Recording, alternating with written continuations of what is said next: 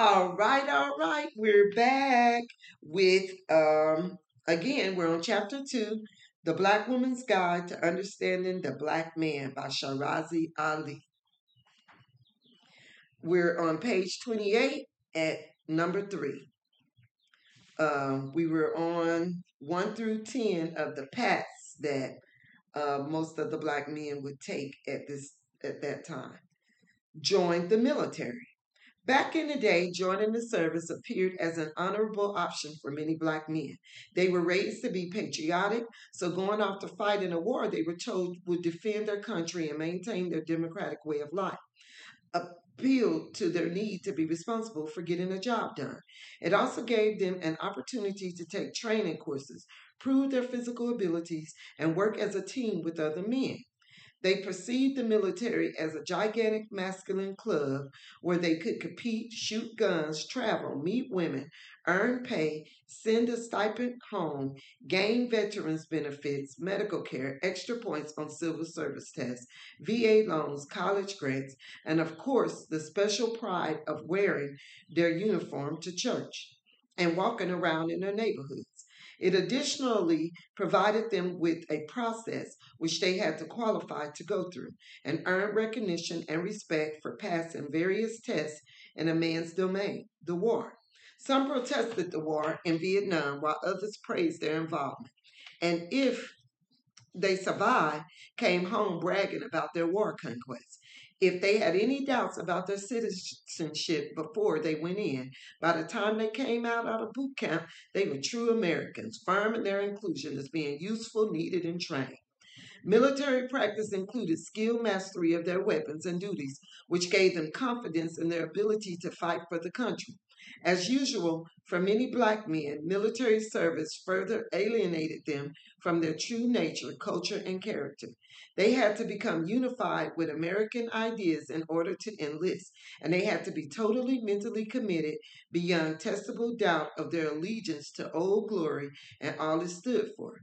They also saw participation in the war as a way to prove that they were willing to join forces with white boys and fight for the country they all love.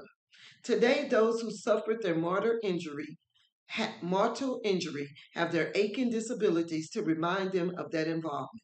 Some wound up mentally ill due to shell shock or Agent Orange. Others bound by encapsulated m- memories of the vivid horrors of war just never recovered from the ordeal. The black man found that he did not have the killing nature of their Anglo Saxon comrades and were not accustomed to destroying people who had not personally offended them. Initially, they tried as they had been trained to view the Viet Cong as evil and a threat to their free way of life. But soon they concluded that the war was unorganized and they were being shoved to the front lines and promptly being killed.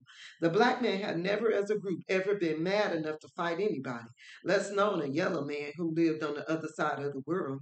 And they also realized that racial prejudice, segregation, and rejection based on his color was striving strong and well in the military ranks.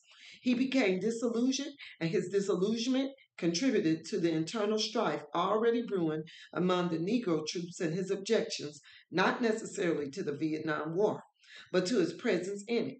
Eventually got him expelled or dismissed, accused of cowardice. His next surprise came when he got back home and after a quick flurry of praise and center attention from the neighborhood cronies and the rapt attention he received from his family while reciting war stories, things went back to normal.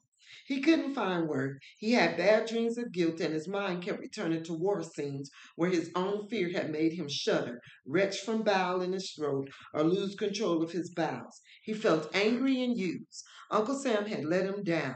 He was out of sync with the times, and people got tired of hearing the same stories over and over. He was disappointed.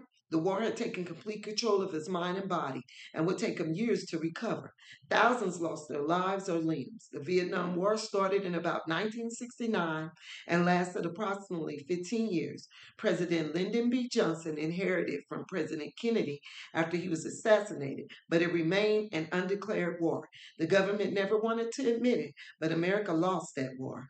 The negative public opinion about the war from American citizens at home deprived new veterans of any special help that might have received and the silent majority just wanted to forget the war and the soldiers who they had heard had killed innocent women and children.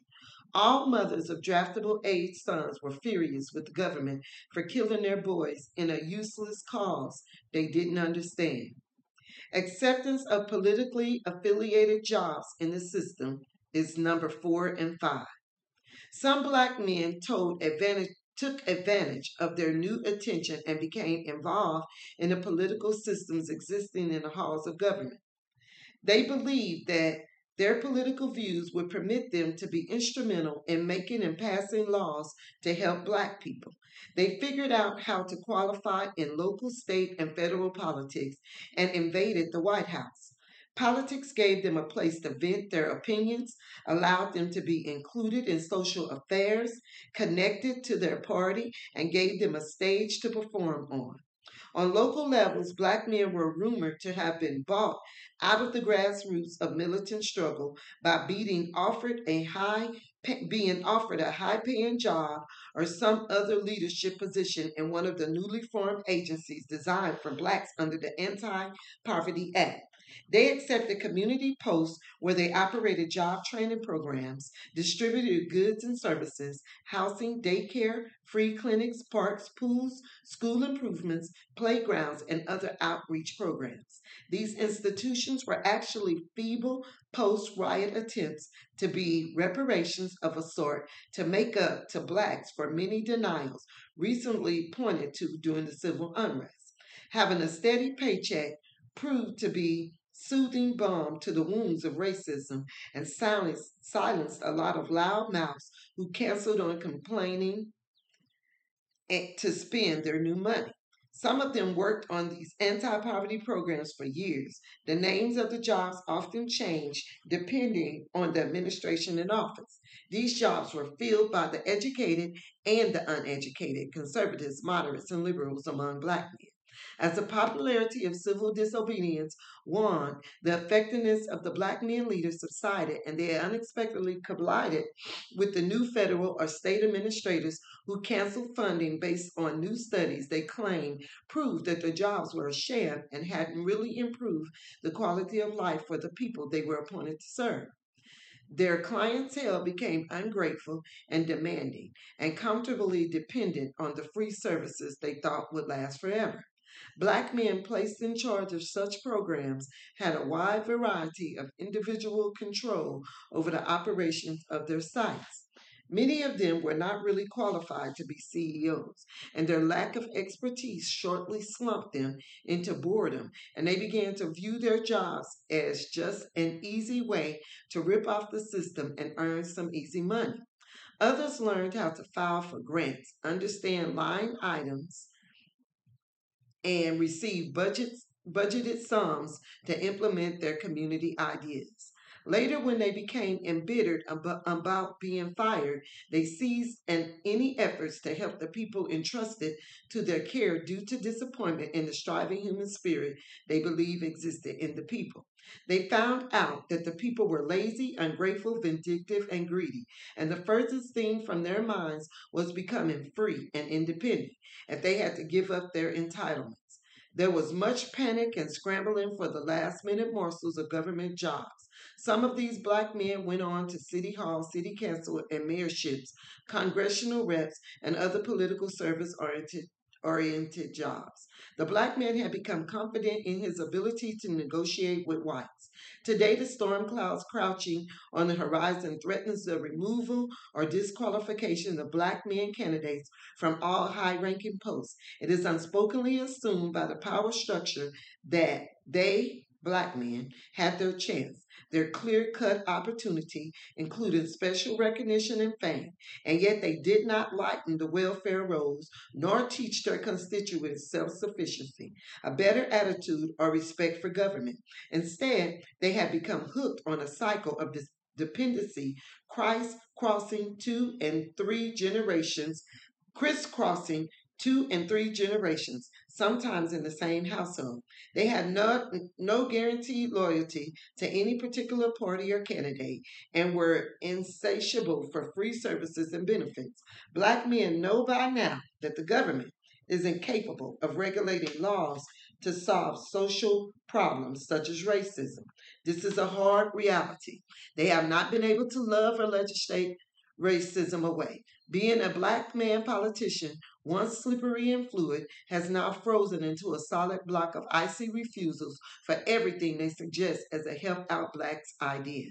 They had come from the pulpits and the schools, but they are denouncing their involvement and retiring to the private sector to have some peace. Okay, so we're going to stop there. We're on page 32 at number six. So we read from page 28 at number three to page 32, number six. Um, I think what kind of stood out to me was right there at the end, uh, talking about, you know, basically it's easier to give a few of us something to kind of hush us up we may first think, okay, I'm gonna be a politician and I'm gonna change this and I'm gonna change that, make promises, we vote them in, but really their hands are tied. Uh, racism is not something that can be loved or legislated away.